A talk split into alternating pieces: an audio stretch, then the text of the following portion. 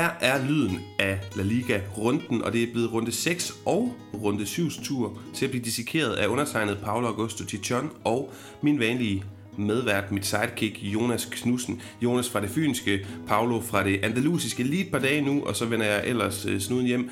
Jonas, der er jo så med de her to runder, vi har haft, siden vi snakkede sammen sidst, næsten været spillet 20% af La Liga-sæsonen hvornår må vi egentlig begynde sådan at præsentere dommedagsprofetier i podcasten og hylde kommende mestre, hvis vi ellers tør det. I sidste sæson var vi ret hurtigt ude at sige, at det bliver Atletico. Der var ikke engang spillet øh, halvdelen af runderne, tror jeg nærmest. Hvem øh, der bliver topscorer, hvem der rykker ned osv. Hvor meget må vi tolke, og hvor meget er det bare øh, et, et, et repræsentativt billede, det her vi har set af de første syv runder?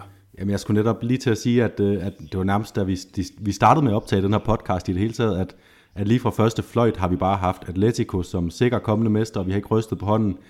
Øh, men øh, altså, når vi så sidste spillerunde øh, sidste sæson, så var der jo altså øh, i den grad grund til at ryste på hånden, fordi det blev meget mere spændende, end vi troede.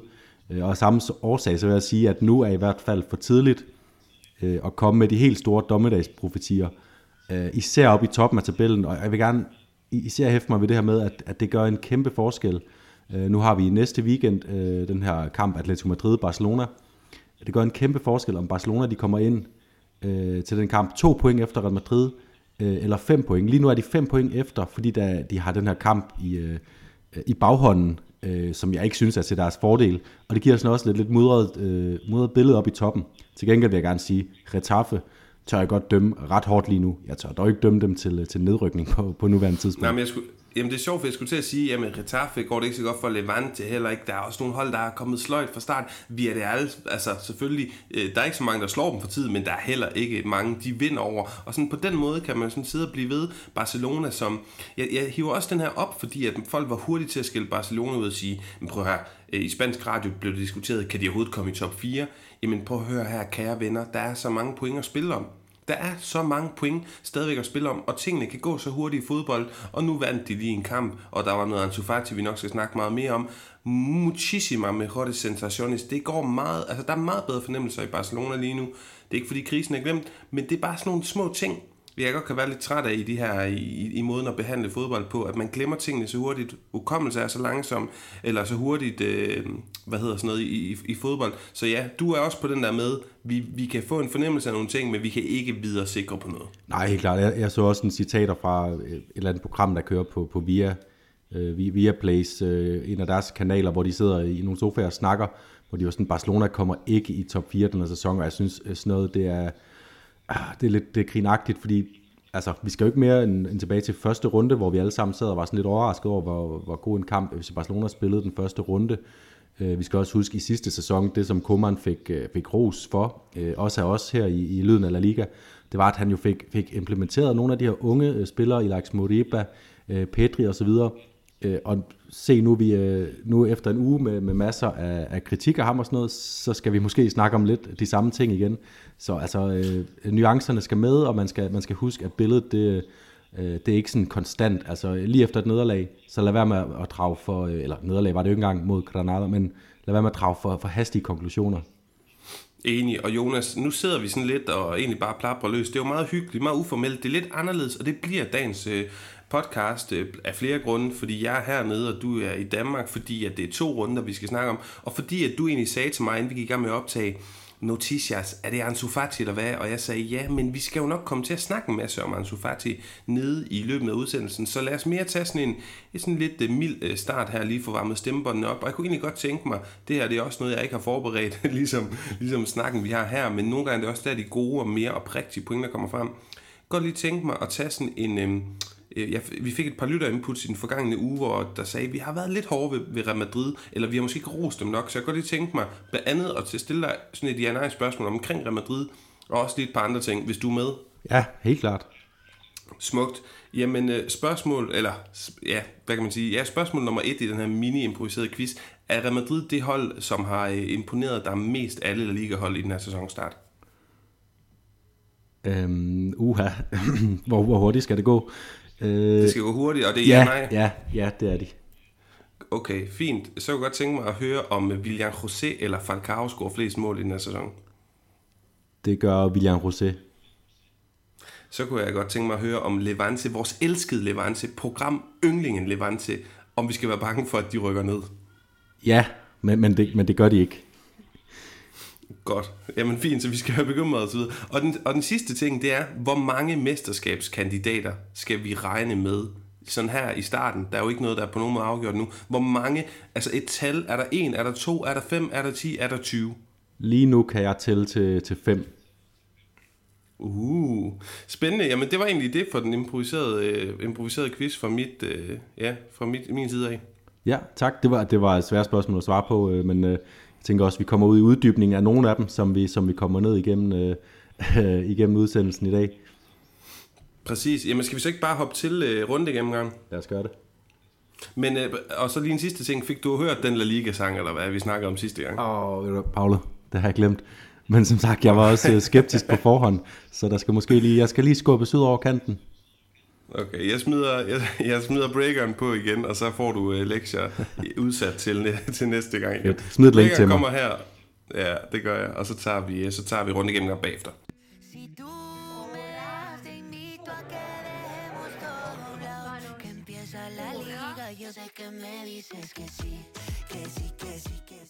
Jonas, der har været to runder spillet, siden vi sidst snakkede sammen. Der har været rigtig mange kampe. Nogle gange prøvede vi også det her i foråret sidste, sidste sæson, øh, hvor at vi simpelthen øh, bare altså, følte, jeg lidt fik læst en masse resultater op, og svært at komme ind på nogle tematikker. Så vi har, du har faktisk foreslået et lidt andet format. Kan du ikke lige tage lytterne igennem det? Jo, det er simpelthen fordi, øh, vi har jo også en normal fast, så vi vil gerne sikre, at vi i hvert fald kommer rundt og snakker om øh, Atletico Madrid, om Barcelona og Real Madrids øh, kampe. Øh, og så øh, resten af de kampe, vi udvælger at snakke om, det er lidt efter, hvor der er sket noget spændende, hvor er der nogle udviklinger og nogle tendenser, vi gerne vil, vil dykke ned i. Øh, den her gang kører vi lidt hårdere på med, med sådan mesterskabskandidaterne, fordi der har været de her to kampe at snakke om, og der har været nogle udviklinger der. Øh, så vi snakker simpelthen om øh, Atleticos kampe, vi snakker om Barca's kampe, som jo er tre styk, vi snakker om Real Madrids kampe, og så snakker vi om Sevilla, fordi de er også den gennemgående mesterskabskandidat fra sidste sæson og ind i indeværende. Og så til sidst har vi fået lov til lige at vælge hver et hold, øh, som, øh, som vi ikke har, har præsenteret for hinanden, hvad for et vi har valgt, men hver et andet hold, hvis øh, udvikling i den, i den forgangne uge, vi gerne lige vil, vil highlighte over for lytterne. Jamen smukt, Jonas. Og start, hvis vi starter med Atletico Madrid, og så igen for at holde det helt kort, så prøv lige at, at minde lytterne om, hvad din forudsigelse var sidst, vi snakkede sammen. Jamen, øh, det vil jeg med, med glæde øh, minde lytterne om. Det var, også, det var sådan, da vi snakkede sammen sidst, der havde vi to hold i La Liga, som ikke havde vundet en kamp endnu. Det ene var Getafe, som stadig ikke har vundet en kamp, øh, og det andet var Deportivo Alaves, som jo nu har vundet en kamp. Og min forudsigelse var, det, det var simpelthen, fordi Atletico Madrid de skulle spille mod øh, først Getafe og siden Alaves i den her øh, dobbelt øh, øh, uge med, med to runder.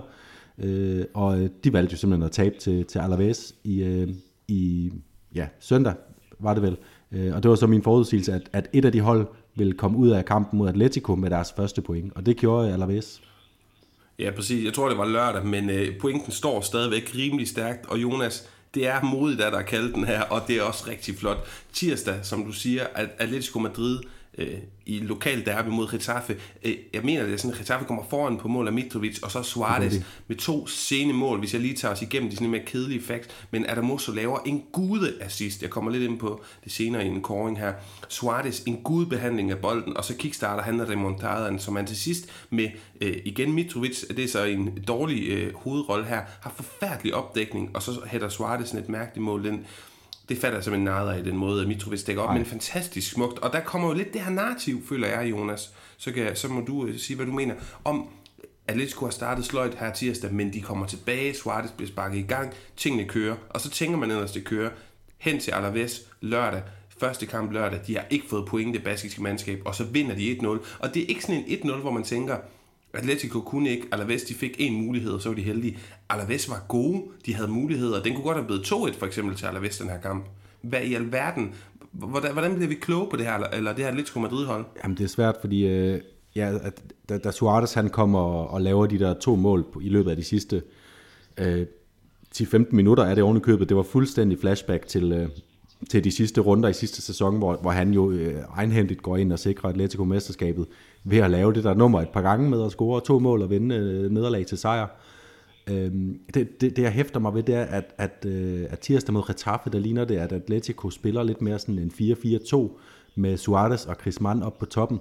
Griezmann, han spiller øh, for Gud ved hvilken øh, gang en, øh, en, en rigtig sådan, grå kamp. Han bliver lidt for sjov for tiden i, i Spanien kaldt øh, Griezmann, øh, altså øh, G-R-I-S, som jo betyder grå øh, på spansk, øh, så, så altså den, den, krog, øh, den grå mand, øh, og der var han igen, og, og, og så, og så øh, mod Alaves går de tilbage til det her 3-5-2, hvor de gerne vil dominere og spille dynamisk osv., og Alaves, det er jo bare et kompakt hold, det ved vi.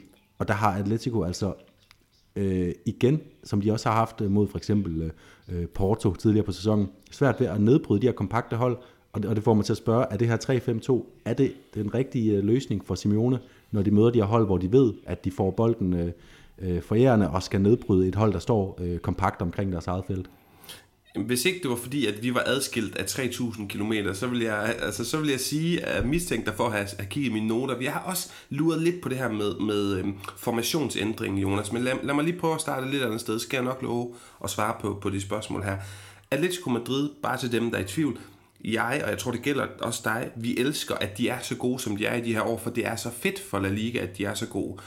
Okay, når den er på plads, så er det også vigtigt for os at sige, at Atletico Madrid er bedst, når de er defensivt stabile. Det er ikke et hold, der på den måde skal få storhedsvandvid og begynde at spille tiki-taka fodbold. De er fede i den her drilske rolle. Det, det kan der vist heller ikke herske nogen tvivl om. Og så er det så, at vi snakker formationsskift, fordi skal de kunne dominere i de her kampe, osv. osv. Deres hold er sindssygt. Alle eksperter kalder truppen for den bedste i La Liga. Jeg sidder også og leder efter øh, mere potens i offensiven. Det er jo der, den er gal. Øh, Mateus Cunha, jeg forestiller mig ikke, at han er en mand, der kan stille sig altså der kan komme ind og få en fuldstændig afgørende fast rolle i den her sæson. Suarez, du skal tættere på, øh, hvad hedder det, tættere på feltet. Der er nogle kantspillere, som vi er lidt i tvivl om, udover øh, Carrasco, som jeg rigtig godt kunne lide, Correa, du rigtig godt kan lide, jeg er lidt mere i tvivl om, øh, Griezmann osv. Der, der, hvor jeg synes, at det er mest sikkert på Atletico Madrids hold, det er midtbanen. Der er så mange dygtige midtbanespillere, så jeg spørger mig selv, om de skulle stille i noget, der minder om en 4-5-1 for eksempel, hvor der er plads til tre, hvis ikke fire af de her dygtige centrale midtbanespillere, og på den måde kan du fremstå i din tilgang til kampen mere stabil, svær at, at, at såre og komme igennem, og så samtidig også tage det her, jeg godt kan lide at kalde sådan et, et, et, et langsomt kvælertag på modstanderen i din kamp, ved at dominere og kontrollere. Ja, det, det er spændende, du siger det med midtbanespillere, fordi der, der var jo den her øh, kamp, du har lige klemt, hvem det var imod, men, øh, men hvor Simeone nærmest stiller med, med syv midtbanespillere, øh, blandt andet fordi Jorente er ude på, på den her højre wingback, øh, Kondogbia spillede ned i midterforsvaret på det tidspunkt, øh, så, så der var sådan 6-7 øh, centrale midtbanespillere på holdet fra start, Øh, Øh, og, og det var noget af, af det sådan bedste spil, øh, de har leveret den kamp, så vidt jeg husker, at, at de får virkelig øh, øh, fundet hinanden på en anden måde. Øh, og, øh, og de har jo haft deres gode halvleg. Nu, nu siger du der med, at Atletico er bedst, når de er drilske, og, øh, og, og at det ikke er det offensive spil, der har sådan brydet dem gennem årene, og det er jeg også enig i, de skal stadigvæk øh, øh, hvis, hvis Atletico skal gøre sig forhåbning om at komme i en ny Champions League-final for eksempel, så skal de, så skal de leve øh, i, i de afgørende øh, playoff-kampe osv. på nogle af de dyder, som er øh, gennemgående igennem hele øh, deres lange historie, Atletico Madrid, deres dyder, og som især er Simeones dyder. Men jeg synes jo, nogle af de, de har spillet to-tre halvleg i den her sæson, hvor jeg synes, de har spillet plændende offensiv fodbold. Og det synes jeg mod et hold som Alaves, der bliver Simeone nødt til at gå ind og finde ud af, hvad er de ekstreme yderpunkter, øh, hvad er det ekstreme yderpunkt til den offensive side, som jeg kan øh, forsvare og stille ind, uden at det bliver for ustabilt defensivt, og så bliver han nødt til at gå med det, fordi det, det nytter ikke noget, at, at de spiller de her øh, kampe, hvor de ikke kan, kan skabe noget, så bliver man ikke mester. Jonas, jeg er fuldstændig enig, og, og, og bare et eksempel her er jo også, at en spiller som Adam Musso, altså de behøves ikke tre centrale forsvarsspillere i en kamp, hvis du spørger mig. Altså der kan du altså godt nøjes med to. Problemet er, at din venstre bak, hvis det er Adam Musso i en firebak kæde, selvom jeg kommer til at rose ham, og har allerede har gjort det i dag for hans offensive øh, output, så er det jo ikke en mand, der kommer med op og skaber overtalssituationer osv. Han har en rigtig god indlægsfod. Det, det skal så sige. Ja, øh, den Anlodi er der tvivl om, og Carrasco, det er sådan lidt en firebakkæde, der er det med, med også offensivt. Så der er måske lige nogle problemer, men en pointe for mig kunne være at stille i en for eksempel 4-5-1, øh, måske også prøve en Griezmann af som falsk knier, og så ikke Suarez, jeg kunne også godt forestille mig, og jeg synes, øh, det kunne være sejt af, Simeone, hvis han kan begynde at arbejde med en, øhm, med en, en Suarez, øh, som sådan en spiller, der kommer ind mm. i kampene, og ikke altid øh, har dem fra start. Så det er, det er sådan lidt svært, hvordan man lige øhm, hvor man lige vender og drejer Atletico Madrid lige nu. Du snakker om formationsskifte. Hvad, hvad, hvad, er, det, hvad er det, du efterlyser, ud over en mere offensiv tilgang til kampene? Jamen lige præcis det, den der pointe med, at de har tre centrale forsvarsspillere inde i sådan en kamp her, øh, øh, hvor, hvor, de skal, øh, hvor, hvor de skal op og, og diktere spillet. Det, det, det er fuldstændig spot on, synes jeg. Øh, og især fordi, øh, hvis man skal det, så skal det også være, fordi man bare har tre øh, centerforsvar, som man bare må spille, fordi de er, er så gode. Og jeg synes, at både øh, især øh, Felipe og, og Savic, nu var det Savic, der startede den, i den her, den her øh, sidste kamp, de har vist en lidt øh, metaltræthedstendenser, lidt øh, usikkerhed. De har lavet nogle store bummer der decideret øh, Øh, i den her sæson. Øh, så jeg synes, at hvis man bare kan arbejde øh, Hermoso og Jimenez ind som sådan sit udgangspunkt, også fordi så har vi Hermoso inde i midterforsvaret, der kan spille ud, og som kan lægge afgørende afleveringer, som, øh, som vi også så, øh, så synes jeg i hvert fald, det, det, det er et udgangspunkt for de her kampe, hvor de skal diktere spillet. Jamen Jonas, øh, ja, jeg, jeg, jeg er enig, og det kunne være interessant at se, og han har jo haft den her tendens, El Cholo Simeone, til når tingene fungerer, også når de ikke fungerer, og så tør han godt at prøve at udvikle på tingene. Det er bare ikke altid, han tør at være stedig nok og virkelig tro på sine udviklinger. Men han plejer at reagere på de her ting, og jeg vil ikke blive overrasket, hvis der kommer noget i løbet af næste par runder. I hvert fald, hvis tingene ikke, hvis tingene ikke fungerer bedre. Det skal også siges, at Kuka, altså El Pulmon, altså lungerne og hjertet på det her hold, har, har, har haft problemer og ikke været med øh, de sidste par gange. Så det er, det er også væsentligt at, at fremhæve. Men Jonas, en sidste pointe på Atletico, inden vi rykker videre. Nej, ikke andet. Jeg, jeg tror, øh, det har var, øh, de har været igennem nogle hårde uger nu her. Jeg tror, øh, øh det kan også være, det kommer vi ind på senere igen. Jeg tror, de, de kommer til at rejse sig de, de kommende uger, fordi øh, det har været langt under niveau, og jeg tror lige, øh, Simeone han skal lige finde ud af, hvordan håndterer jeg har fået Griezmann ind i truppen. Måske lige give ham en, en pause næste kamp i virkeligheden fra startplads, og så, og så tror jeg nok, de skal finde ind til noget af det, som de også har vist den her sæson. Ja, det skal fungere det matchup. Det bliver det nødt til. Det kunne simpelthen være så fantastisk. Videre til øh, alfabetisk fra A til øh, ja, B, Barcelona, FC Barcelona, som vi skal snakke om. Og her kunne vi jo godt, øh, altså vi kunne snakke for evigt, men vi skal prøve at holde det sådan relativt kort, så vi kan komme igennem det. Mandag efter vi optog sidst, der spiller de 1-1 mod Granada i midtugen der har de, øh, lad mig lige tænke, er det ikke Cardis, Cardis de har der? de spiller 0-0 mod. Altså, den bliver 0-0, og den spiller de 20 km væk fra mig, hvor jeg ikke bliver akkrediteret ja, af Liga, men det er en anden, en, anden, en anden snak. Og så altså øhm, søndag, hvor de vinder over Levante. Og det starter jo med krise i de to første kampe. Man formår ikke at vinde mod de andalusiske mandskaber, som man på papiret er meget bedre ind. Der er sindssygt mange pointer her, Jonas. Koman, der er ude og lave det her spøjse, altså den her opførsel omkring sin øh, pressekonference.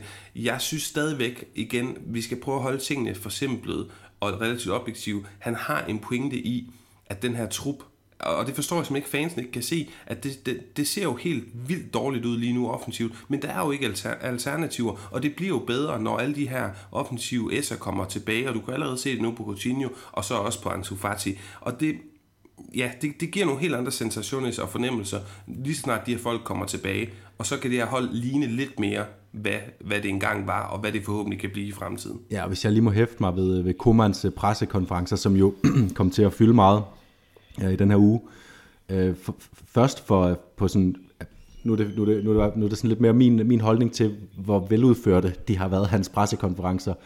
Øh, først efter Granada, hvor de har spillet en forfærdelig kamp, ingen Barcelona-DNA, altså masser af indlæg ind mod de Jong, øh, rædderligt, der var forståelig øh, harme hos, øh, hos Barcelona-fans over, at øh, til trods for øh, fravær hos mange spillere, at man så kunne finde på at, at spille en kamp med, med den øh, kampstrategi. Øhm, og efter den kamp, der er han jo ude og, og, og virkelig sådan forsvarer sig med næb og klør, og det bliver rigtig grimt, især da han øh, kommer til at sige, at øh, med det her ma- øh, materiale, jeg har nu, der spiller vi ikke tiki-tiki, Øhm, og for, for det første, så, så ved vi jo, det hedder tiki-taka, og for det andet, så er der sådan en, øh, en uskreven regel om, at tiki-taka, det er ikke et begreb, øh, de bruger i FC Barcelona. Øh, det, det er jo et begreb, der kom dengang Guardiola var der, og øh, han brød sig ikke om det, fordi at i tiki-taka-begrebet lå det der med possession for possessions skyld, og det, det er noget, som Guardiola især efter han forlod Barcelona har brugt tid på at distancere sig fra, og, øh, og som klubben jo heller ikke øh, de betragter det ikke på, øh, på den måde. Øh, Tiki-taka er et begreb i medierne, øh, og Koeman han dummede sig big time ved at bruge det. Mm. Øh, og den anden pressekonference, øh, der, øh, det er jo øh, forud for Cardis-kampen, hvor at i mellemtiden, der har Joan Laporta været ude og sige, øh, at lave et statement, øh, sådan virkelig et præsidentielt statement, hvor han siger, nu skal vi til at spille øh, som, øh, som FC Barcelona, og så siger han også, sådan, det jeg lægger mest vægt på, det er, der er ingen mellemsæsoner i FC Barcelona.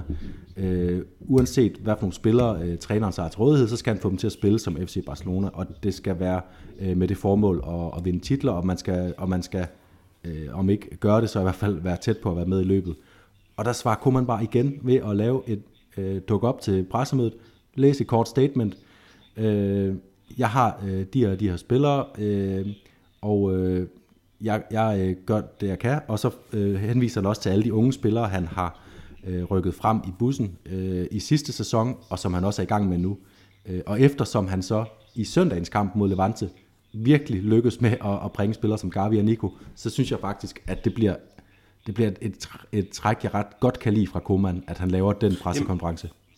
Men Jonas, jeg må også bare sige, at, at jeg er altså også lidt på Team Koeman her. Ikke meget, men jeg synes altså, det er ham, der står i skudlinjen. Det er gratis for Laporta at sige alle mulige ting. Og jeg synes, om ikke andet er Koeman blevet kritiseret lige en smule for meget. Hvorfor? Fordi han kommer ind sidste sæson, alt er krise, han får dem til at spille som det bedste hold i Spanien. De er snublende tæt på et mesterskab i en sæson, som allerede på det her tidspunkt er døbt som en, en, en transitionssæson, og noget man bare skal glemme, de vinder Copa del Rey. Han får så mange unge spillere til at præstere, Elias, Pedri, Araujo, Mingueza osv., og nu er han i gang med det samme igen. Han har med ikke meget fedt at, at arbejde med. Jeg synes ikke, det altid er lige nemt for ham, og jeg synes, at det er også lidt hans egen skyld, fordi han fremstår med som brokrøv. Ja. Jeg kan også godt forstå, at han brokker sig i sin situation, men hvis nu han kunne formå at brokke sig internt og eksternt ud til, til, til, til medier, til fans, fremstå på en anden måde, så tror jeg virkelig, han vil virkelig, virkelig kunne vinde meget på det. Ja, for det er hans store problem, at han, øh, øh, han tager ting meget nært, når, når han bliver kritiseret, for, især for, for hans metode, og, og især efter sådan en kamp som mod Granada, hvor han har valgt en strategi, som øh, er slået fejl, og som er, er forkert i alle Barcelona-fans øjne. Øh, øh, og, men det, man, det er svært ikke at få ondt af, af Koeman, når, når han på den måde, jeg, jeg synes det er så øh, kujonagtigt, øh, den udtalelse Laporta laver, fordi det, det, er jo, det er jo så åbenlyst, at det, han, har, han har gået til præsidentvalg her, øh, var det tidligt, tidligt på sommeren, sidst, øh, sidst på foråret, og vundet. Han har lovet nogle ting. Øh, han, har måske, han har måske kommet til at tage munden for fuld og lovet, det, det, det kunne gå hurtigere, end det i virkeligheden kunne lade sig gøre, på grund af situationen i klubben. Og så kaster han Koeman under bussen, manden, som, øh, som han har øh, sat til at, øh, og, øh, og udføre det med, med de små midler, der nu engang er, og som oven i købet øh, i forvejen i, i en hårdt plaget trup af afgangen og manglende forstærkninger med en masse skader. Det, det er simpelthen så, så kujonagtigt af Laporta, og jeg, og jeg var sådan, øh, jamen, okay, så øh, øh fyr fyre ham, eller lad ham blive, men, men den der løsning med, med en meddelelse, som sådan underminerer hans øh, magtposition, det synes jeg er, er fejt. Jeg er fuldstændig enig, men vi skal tilbage til fodboldbanen. Ja, nu har vi ligesom, og nu har, lytter, nu har lytterne fået lov at høre lidt om, om vores holdninger til det her, der sker. Men det er fodboldbanen, vi koncentrerer os mest om. Det er jo også lidt et udtryk for, at hverken Granada eller Cadiz-kampen var sindssygt spændende. Så møder de Levante, og så vinder de 3-0. Øhm, jeg har sådan lidt en sjov, øhm, apropos folk, der bliver kritiseret meget, en Luke de Jong-anekdote fra, øh, da han var i Sevilla i starten, hvor han kom ind, han havde scoret nogle mål. Han havde virkelig ikke været i spansk fodbold lang tid. Og så stiller han velvilligt lidt op til et interview i El Largado, den største spanske radio øh, fodboldprogram derinde, og så snakker han spansk. Og jeg blev så sur i det her interview, fordi at folk, øh, øh, værterne og, og journalisterne, der snakkede med ham i det program, de mobbede ham sådan lidt med hans spanske udtale. Han har været i Spanien 3-4 måneder, i stedet for at rose om over, hvor fedt det er, at han gør el esfuerzo, altså at han, han anstrenger sig for at prøve. Men det er så, hvad det er. Det var måske også en, en, en pointe om det der med brokkeri, og en pointe om, at det er jo ikke hans skyld, at han ikke er hurtig.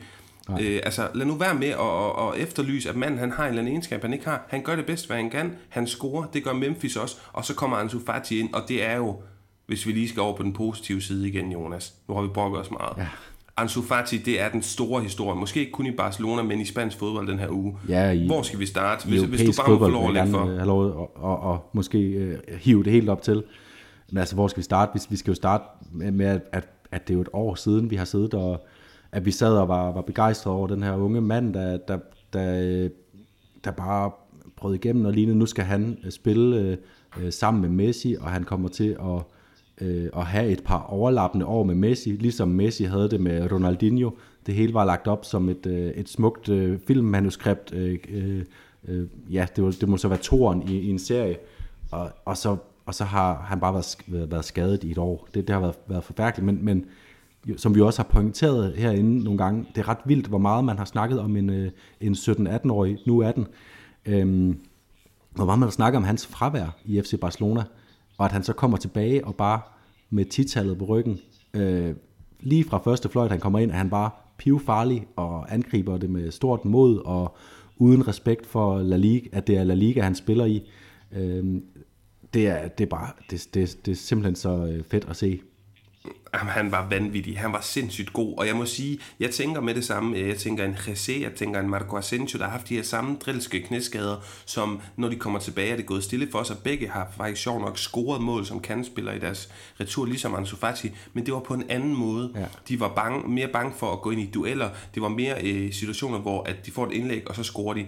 Hvor at Ansu Fati, han, han kaster sig ind i dueller. Han, altså, der er et og høre efter, når jeg bruger det her ord, forkert stort pres på den mand lige nu. Mm. Men, og det er en ting, og det er objektivt, det er simpelthen forkert.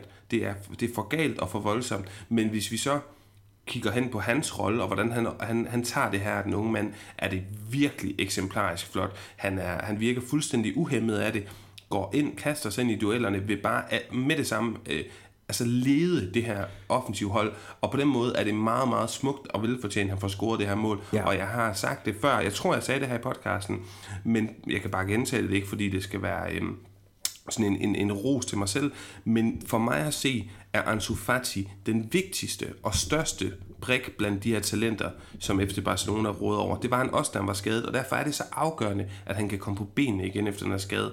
Også større end Pedri, fordi at han kan lave mål og oplæg, og det er det, der vinder fodboldkampen. Ja, jeg ser også, fordi nu, nu fik vi at se i den her øh, kamp mod, mod Levante, at, øh, at i, i forhold til Pedri, så, øh, så har man en spiller som, som, som Nico, og en spiller som, øh, som, som Gavi, som, som går, og, og faktisk også synes jeg Coutinho, som jeg synes, han, han har lidt for travlt med sit trademark øh, øh, træk med at trække ind i banen og skyde med højre. Det, det medførte nogle lidt øh, forkølet forsøg, men man har nogle spillere, der godt kan gå ind og gøre lidt af det, Pedri gør, og så har man også bare De Jong, som jo altid, som, som bare er en, en fantastisk spiller, øh, og som også gør, at man savner Pedri mindre, når han ikke er der.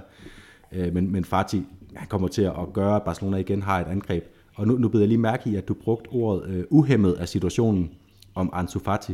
Jeg vil faktisk nærmest gå øh, som at sige, at, at han ligner for mig en spiller, som, øh, som sådan, øh, han, øh, han, han fortærer den her øh, opmærksomhed og det her forventningspres, og så omsætter han det til, til noget positivt.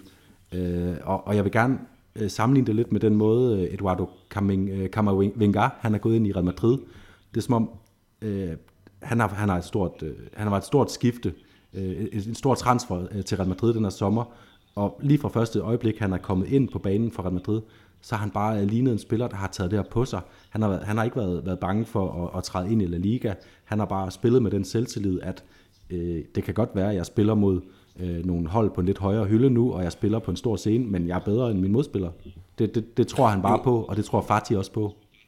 Jonas, det, det er en smuk sammenligning. Måske en lille smule uheldig timing, eftersom jeg synes, Kammervinger for første gang i Real var lidt, øh, lidt slidt i, øh, eller ja. lidt skidt kørende i den her weekend, og, og mere om det lige om lidt. Men ja, god pointe. Og hvis uh, tiden ikke skal løbe fra os, en sidste Barcelona-pointe i løbet af de her tre kampe, og den her uge, uh, vi har set, altså jeg sidder jo og ryster lidt bukserne på Barcelonas vegne, fordi selvom der er det positivt, Ansu er tilbage, Coutinho er tilbage, de skal bare lige så stille køres ind, og så kommer der lidt bredt i offensiven, og så er Barcelona slet ikke så dårligt et hold, som det bliver gjort til. Det er selvfølgelig heller ikke så godt et hold som Ansu, der går ud og siger fyldt af glæde og bliver båret sådan lidt op som en, en løvernes konge skikkelse, sådan bliver hedret foran alle. Og der sad jeg og tænkte, nu, nu, nu skal vi også passe på, at det her ikke mm. bliver for meget. Ikke fordi jeg ikke kan tåle at se på det, men fordi jeg er bange for, at det simpelthen kapper over og bliver for voldsomt, og der kommer en øh, trælsform for karmamagt ned over det her. Men pointen her, det kan, hurtigt, det kan gå hurtigt, det sagde jeg også tidligere i programmet i fodbold. Benfica, der er godt kørende lige om lidt i Champions League. Atletico Madrid mm. i næste weekend. Og jeg er ikke enig, når Ansu Fati siger, at de kan kæmpe mere om alle turneringer. Men det er så, hvad det er. Det var min sidste pointe om Barcelona. Har du en, øh, du lige skal af med, Jonas? Jeg gerne, du var lidt inde på det med de Jong, med hvad man skal forvente af ham. Jeg synes, øh, øh, altså Luke de Jong, øh, som, som fik utrolig meget kritik efter Bayern-kampen, efter Granada-kampen, efter øh, Cardis-kampen. Øh, det, var, det var virkelig øh, spøjst at se ham i, øh, imod Levante, fordi det kan godt være, at han ikke har, har tempo i sit løb, men der var faktisk utrolig meget øh, tempofyldt fodboldspil omkring ham, og hvor han blev brugt som station, øh, og øh, han bliver vel også øh, assistmager, eller lægger han bare op til nogle, nogle store chancer i hvert fald. Han har det der til Memphis Depay, en aflevering, ja, som Memphis brænder på det skamligste. Og, og det var det der tempo, der var omkring øh, spillet nede ved hans, hans fødder, som, som jo fik ham til rent faktisk at ligne lidt en, en hollandsk angriber lige pludselig. Øh, og jeg øh, kommer til, jeg har været hård ved De Jong, og jeg kommer fortsat til at være hård ved De Jong, øh, primært fordi, at øh, på grund af den beslutning, FC Barcelona har taget ved at investere i ham, men øh, jeg synes, at det var, det var så fedt at se en spiller, der er så under, under så voldsom beskydning, øh, bare levere noget, noget rigtig god fodbold, og lignede, lignede også en, der, der nød at spille. Øh, det, det, det er meget fedt at se, øh, når, når, når nu der er så meget øh, beskydning fra alle sider mod ham.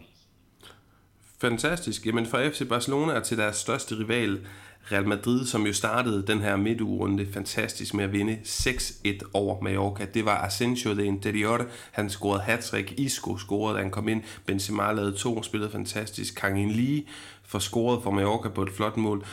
Og der var sådan lidt for mig at se den her kamp en fornemmelse af, at Real Madrid de godt kunne lukke Mallorca helt ned og kontrollere den her kamp og vinde 2-0 eller sådan noget. Men det gad de bare ikke. De ville hellere mose dem fuldstændig mm. i en mere åben kamp, hvor Mallorca de også godt kunne øh, score flere mål. Og det synes jeg egentlig var skønt. Og så modsat Barcelona, der startede skidt, kom bedre i gang, så kom øh, Real Madrid rigtig godt i gang. Og så var det sådan lidt lidt ærgerlig 0-0 kamp, 0-0 løsning mod Villarreal, hvor jeg sad og så den med min lillebror, der var på besøg nede i El Puerto de Santa Maria, hvor jeg er, og han sagde til mig, Paulo Villarreal, de er jo lidt kedelige. De holder jo bare bolden i gang i egne rækker. Og det, i, i perioder af kampen er jeg måske enig med ham i det. Men Jonas, hvad, hvad synes du om den her sidste kamp? Jeg havde lidt svært ved at gøre mig klog på, om det er, det er selvfølgelig et okay resultat fra Real Madrids perspektiv.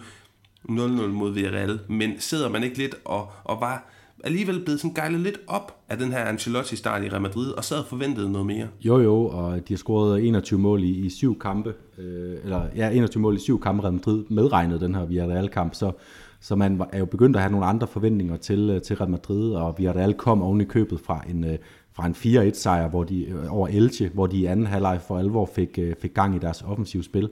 Så man, man havde da helt klart større forventninger til den her kamp.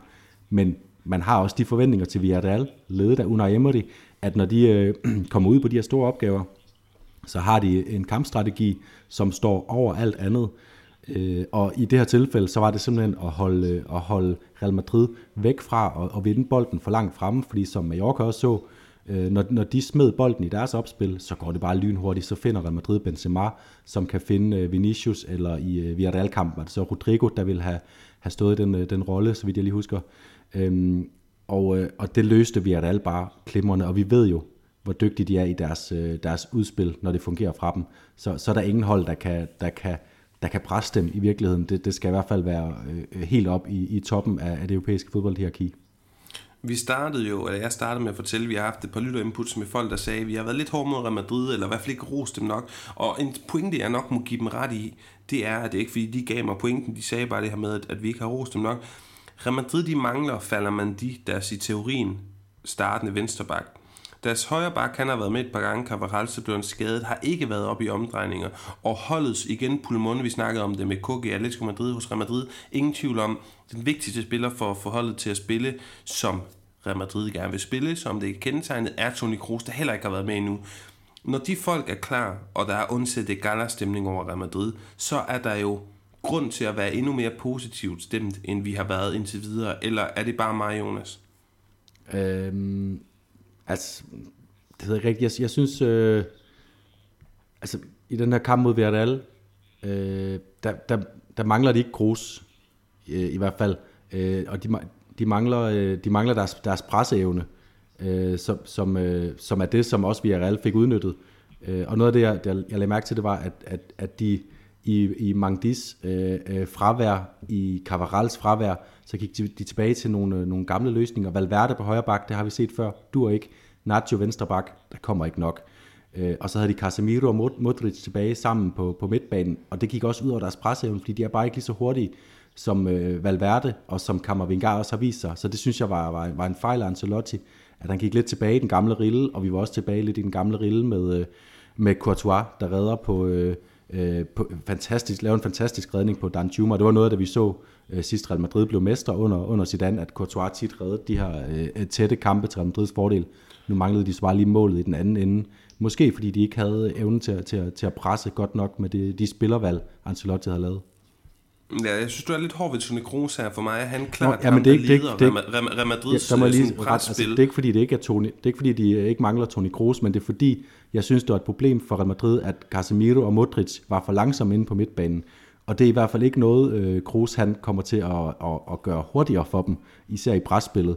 Øh, så jeg synes, det, det kommer til at give øh, øh, Ancelotti et kæmpe dilemma, når Toni Kroos kommer tilbage. Fordi hvis de spiller med Casemiro, Modric og Kroos, som de har gjort i øh, ja, snart sagt 100 år, øh, så kommer de til at mangle noget af det, som har gjort dem så, øh, så, så helt fantastisk fede at se i starten af den her sæson.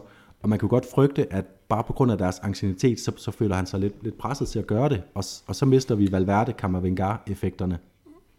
Jamen, jeg er helt enig, Jonas, men det er bare for at sige, at for mig at se, at det er Kroos, der leder Real Madrids pres, selvom han er den langsommeste af de her tre langsomme midtbanelegender, vi snakker om nu, så er det ham, der med sin spilintelligens og sin måde at se spillet på, er den klart vigtigste presspiller, ham, der organiserer hele Real Madrids pres. Øh, jeg sidder og får sådan en lille tanke nu. Kroos, hans problem som sekser, hvor mange har set ham øh, som, som værende en, en spiller, der kunne være oplagt der, det er, at han aldrig har fysik øh, og, og har aldrig har fart så, og, det, og det kræver en sekser tit. Men hvis han lå som sekser og havde Kammervinga og Valverde på siderne, du har været ude efter øh, Casemiro med rette i den her sæson, øh, dårlig sæsonstart, og Øh, modric er aldrende.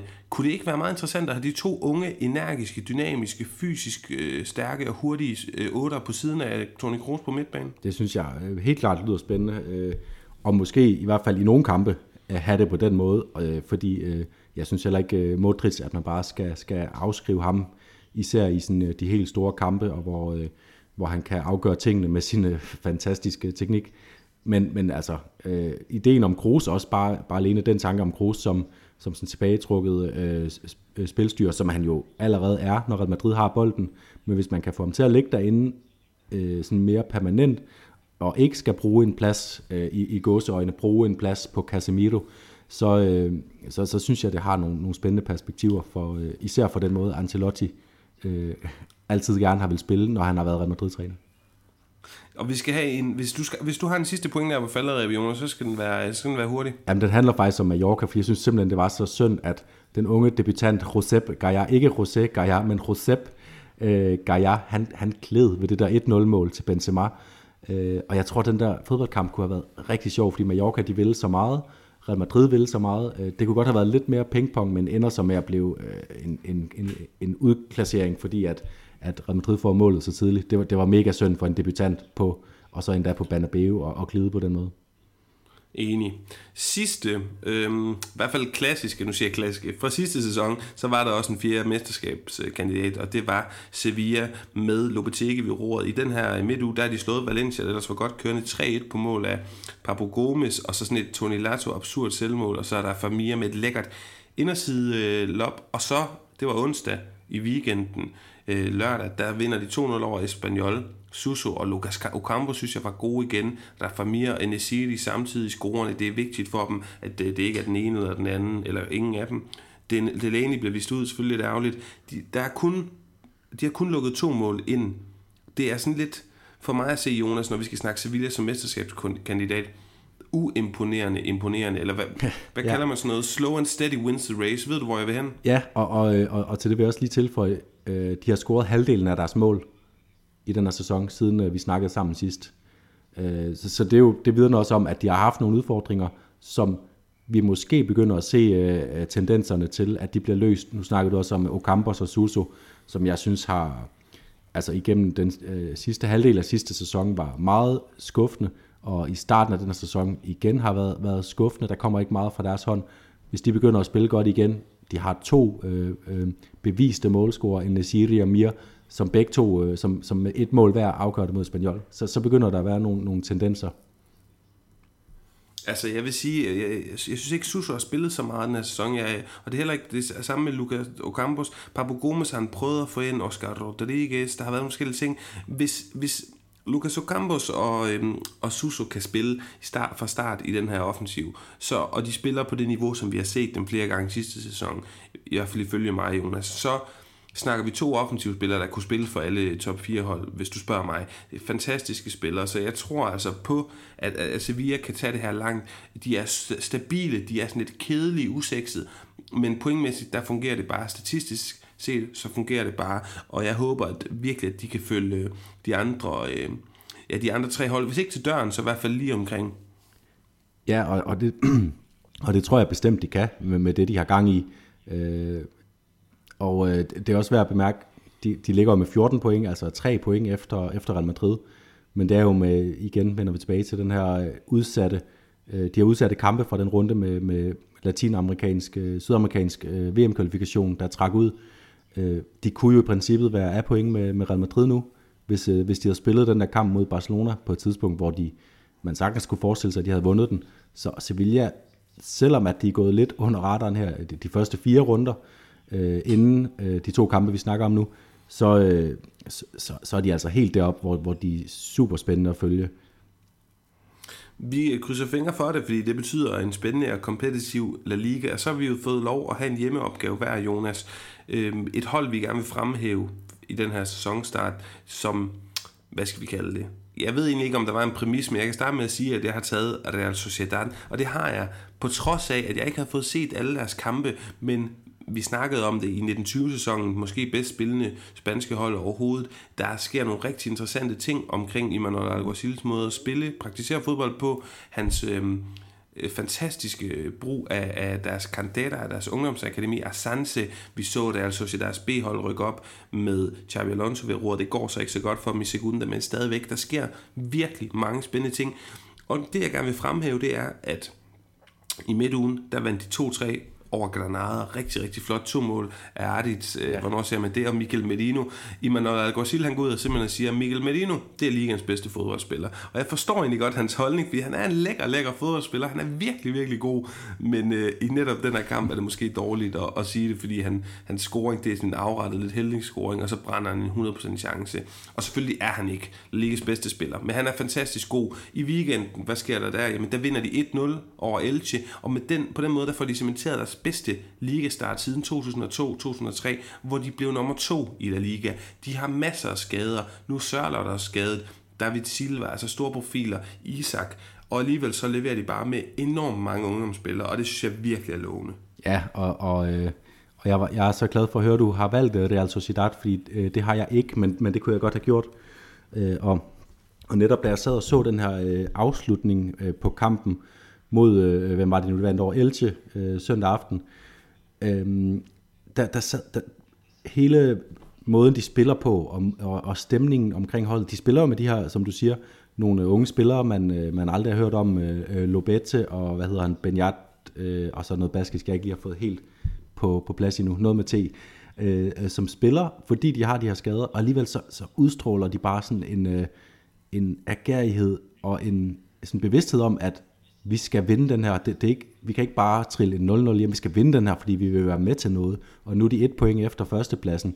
Michael Oyarzabal øh, scorer efter endnu et fremragende midterforsvaroplæg. Også noget af en kikser i, i, af en Soroko nede i Elche-forsvar, der, der er et eller andet mærkværdigt årsag dukker sig.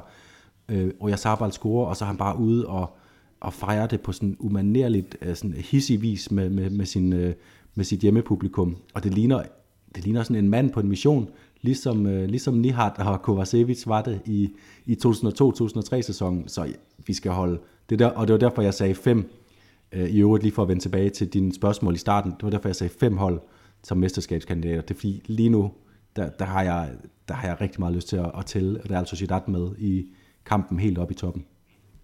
Det lyder del med lækkert. Og Jonas, så kan jeg næsten regne ud, du har valgt, eller det her, nu har vi taget fem hold, og du, alle fem kalder du som mesterskabskandidater. Så det sidste hold, det kan ikke være en mesterskabskandidat. Men hvem er det, der gemmer sig bag den lov? Det er de desværre ikke, fordi de kom, øh, kom øh, dårligt fra start på den her sæson. Jeg var meget skuffet og nærmest fred de første tre, øh, ja, i hvert fald tre kampe over, hvor, øh, hvor kedeligt at Real Betis de spillede.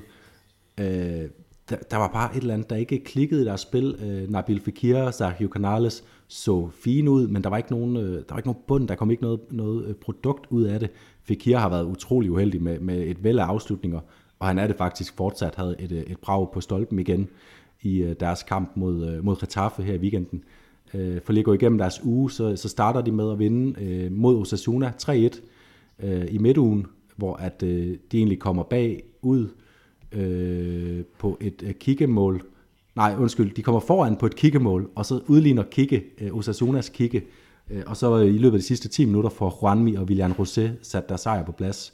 I weekenden, der splitter de Getafe ad. De vinder kun 2-0 øh, på to mål af William Rosé, og øh, man har adskillige stolpeskud, og de skaber bare den ene chance efter den anden, og det er netop det, og, og det, alt sammen det er sket efter, at de begyndte at spille med Guido Rodriguez og William Carvalho på samme tid som sådan en, en slags øh, dobbelt pivote, men som giver især William Carvalho øh, øh, masser af, af, af hvad skal man sige, øh, lov til at, at komme frem og, og spille sit fodboldspil. Øh, og han er en fantastisk spiller til, til at sætte spillet. Øh, og, men, men det afgørende for Betis, det er, at William Rosé er kommet i gang, fordi Canales, øh, Fekir, de, de skaber så meget, øh, uro og, og fure omkring øh, modstandernes felt, så når de har en til at afslutte det, så kan Betis vinde alle kampe. Og på grund af deres dårlige start, så er de ikke med i mesterskabskampen, men jeg synes, de er øh, lige under i hvert fald. Og, og når de spiller på den her måde, se deres kampe, det er, så er det fantastisk at se Betis de, de har i hvert fald, man kan sige, at Sergio Canales og Nabil Fekir, de har savnet en matador at spille op af og lege med, og det har de fået i William José, som jeg stadig ikke forstår, hvorfor alle de bare ikke vil have, fordi han har virkelig været god for dem siden til skifte fra, øh, fra Real Madrid Castilla, mener det var han skiftede fra. Øh, en anden pointe her, jeg er fuldstændig enig vi skal lige have med for den her Osasuna Betis kamp, at Kike Garcia han lavede et golazo. Ja. Og det er altså godt kaldt, øh, Jonas Knudsen, at du, du melder, at han får en vild øh, sæson efter at have skiftet fra Eber. Han ligner jo Prime Suarez lige nu. Det er fantastisk. Men ja, øh, William William duoen her, den synes jeg er virkelig lovende det her med, at, at du har den her balancespiller, som ser lidt stor og kajtet ud, en hundindspil kejler, men han er en fantastisk god fodboldspiller med bolden, William, øh, eller hvad hedder William Carvalho, og så næsten navnebrugeren William José, som, øh, som er en, er en fantastisk target, men det er bedre end, end uh, duoen uh, De Jong og De Jong lige for tiden. Ja. Fantastisk øh, lovende, det er jeg fuldstændig enig med dig i. Og Nabil Fekir, han er simpelthen bare una delicia. Altså han er en en nydelse, en, en absolut nydelse for øjnene at se lige nu. Det ja. er helt fantastisk. Og nu skal jeg sige, jeg har, jeg har også satset på ham på mit, uh, mit holdet hold, uh, mit, mit drømmehold der, og, og derfor så har jeg også bemærket, hvor, hvor uheldig han har været med ikke han burde stå noteret for 4-5 mål den her sæson, fordi han kommer frem til chancerne, han skaber dem selv, han har fænomenale afslutninger, de går bare lige præcis igen. Og så synes jeg faktisk, der, der har været øh, meget øh, i hans, øh, hele hans tid i Betis, at han lige har manglet det sidste for at komme op, og han burde være den her spiller, øh, synes jeg, der lå med, med 10 mål, 10 assist, sådan noget lignende. det, det kan han nå endnu, det håber jeg virkelig, fordi at han er, han er en, en rugon, og en af, en, af, en af dem, der stikker ud i, i La Liga også. Han er nemlig en Hugodden, og apropos Hugodden, Jonas, så løber tiden fra os, så lad os tage en breaker, og så komme med, med de sædvanlige rundegennemgåinger efter den. Eh, empezará el partido próxima semana, puede ser que como ha jugado Hazard, puede ser que él juega 60 minutos, Hazard juega los 30, ¿no? no lo sé, lo vamos a ver en semana, pero yo creo que no es tan importante empezar un partido cuanto determinarlo. Y hoy Vinicius lo ha determinado por su frescura, por su habilidad. Jonas, nu fik jeg sagt noget volapyk med, øh, altså kommer runde gennemgang efter breakeren. Det, det gjorde den op i toppen, håber jeg. Øh, her kommer, her kommer de øh, klassiske koringer, vi skal uddele. Og vi starter jo som altid med det, der er så. Og der har været mange. Jeg bliver nødt til at sige, at en programyndling, som du har givet hjulpet med at få øjnene op for hos øh, Elche, venstre vingbak, kolumbianske Johan Mojica, så du hans mål? Det har jeg faktisk ikke set. Nej, hvor er det sindssygt et mål. Det er så vildt et mål. Det skal du love det, mig at gå ind og kigge Jeg, jeg har læst om det. Jeg, jeg har simpelthen klemt og, øh, og, og, og lige få tunet ind og få, og få set det. Det er egentlig en skandale. Det, Men det vil jeg så gøre. Det må du, det må, det må du love mig at se. Det er en detalje, så. Det lover jeg. Og nu, og nu har vi lige været der, så kan jeg lige så godt lige komme med min. Det er Kike Garcias mål mod Betis. Det er øh, udligningen til 1-1 i en kamp, som de ender med at tabe 1-3, så kan man sige, øh, lidt, lidt facent output. Det var der vist også på Morikas, de, de taber også øh, kampen mod, øh, mod Villarreal. Øhm, Kikke, han, han spiller, han får en bold op øh, med ryggen mod mål, så spiller han øh, bag om støttebenet øh, med hælen hen til en medspiller, vender sig om, løber ind i feltet. Øh, medspilleren nu har lige klemt, hvem det er. Han får det lagt perfekt ind i feltet, og så kan man bare se den her rutinerede målscorer der kigger over mod hjørnet. Målmanden ved, hvor han kigger hen, men han lægger den bare i en perfekt bue udenom, så, så øh, det er bare det, det er et smukt, smukt angribermål og smukt opspil af sådan en mand, som man ikke ligefrem sådan, øh, genkender på hans brillante teknik, men det her, det var bare fuldstændig øh, velgennemført hele vejen igennem. Ja, vi har set flere eksempler på en vanvittig sparketeknik, også ja. de senere par sæsoner for Sebas. Nå, men El Jugon de la Jornada er det, vi er kommet til. Jeg har mange øh, budlistet op. William José, La Guardia var vild for Alaves. Asensio i midtugen. Trigados har været god på det seneste VRL. Jeg går med en mand, som jeg ved med, ingen havde regnet med, jeg vil sige. Og det er måske også lidt forceret, men det er fordi, jeg har en pointe, jeg brænder ind med omkring ham. Oscar Mingueza. De fleste har drillet ham, siden han sådan lidt forceret voksede et skæg, og altså groede et skæg, og, og det var mest Araujo i sidste sæson, man var spændt på, bare som Barcelona-fan. Jeg synes, han er sådan quietly brilliant.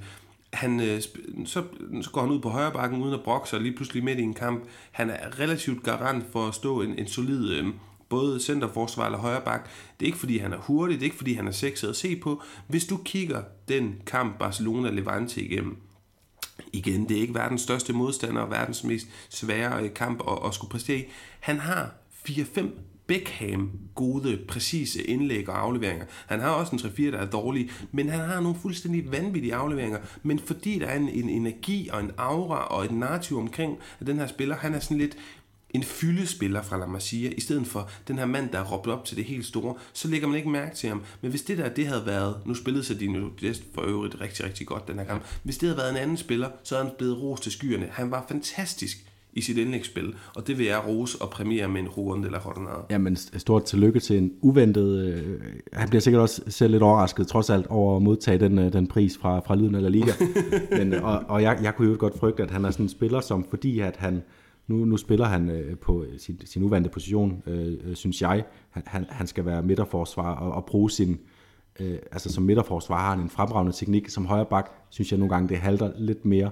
Øh, men, men jeg kan godt frygte, at han er sådan en, der bliver skubbet ud, fordi der simpelthen er andre, der går ind. Altså Araujo og Erik Garcia ligner jo, at de er udset til at være Barcelonas øh, øh, midterforsvar, du når Piqué engang takker af. Men øh, helt klart enig i, at han, han fortjener mere, mere ros, end han får. Øh, min Rogon, jeg har virkelig også haft mange, mange bud, også en forsvarsspiller, Aritz Elustondo. Når en midterforsvar bliver øh, dobbelt målscorer, øh, så, så bør han næsten få en, en, en, en pris, og han har også lavet en fremragende assist tidligere den her sæson. Virkelig flot. Men jeg går med lidt sådan en kollektiv koring øh, af sydamerikanske strikere, og det er selvfølgelig med fokus på Radamel Falcao, Luis Suarez og William Rosé. Luis Suarez, der laver de her to mål øh, mod Getafe, sikrer Atletico sejren. Falcao, der bare har, har scoret øh, øh, i alle sine kampe for Rayo indtil nu, hvis ikke jeg tager fejl. Tre mål i tre kampe. Øh, startede inden i weekendens kamp. Øh, Rayo ligger øvrigt nummer 5 lige nu, imponerende. Og så William Rosé, som bare har, som vi lige har snakket om, gået ind og løftet det her Betis-hold ved bare at være fuldstændig øh, kynisk. Hans, hans 1-0-mål øh, i Betis sejr øh, her i, i weekenden, det er jo, hvor Nabil Fekir, han dribler lidt ind i feltet, og sådan, hvornår afslutter han, så kommer William Rosé bare, bum, så ligger den ind i kassen. Øh, og det, det er sådan noget der, som, øh, som er det, man kender ved, ved sydamerikanske angriber, og som, som La Liga altid har haft, og altid skal blive ved med at have, og det har vi lige nu.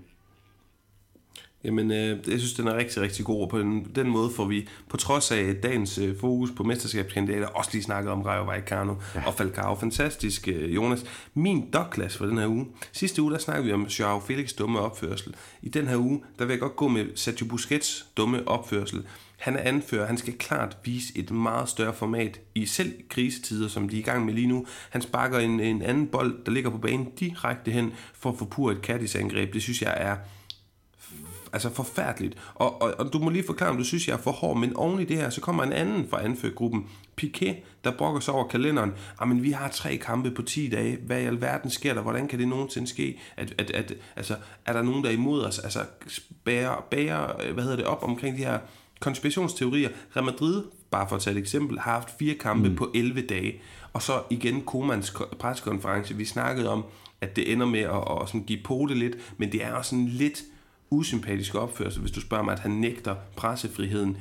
Jeg synes, især Busquets og Piqué, hvad er det for noget, som er, altså de er emblemer i Barcelona? Ja, jeg vil sige, øh, alle undtagen dem, som, øh, som sidder og har øh, magten desværre i, øh, i, i fodbold, ved, at, at der er noget i vejen med kampprogrammet, der er noget i vejen med måden, måden man organiserer turneringer på.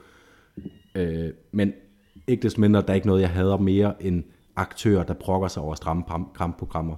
Øh, bare spil, spil kampene, øh, spar nogle spillere, hvis I har, har behov for det, så må jeres trup være, være stærk nok. Det er Barcelonas ikke lige nu, og det er sikkert også derfor, at, at Piqué brokker sig, fordi de mangler bredden.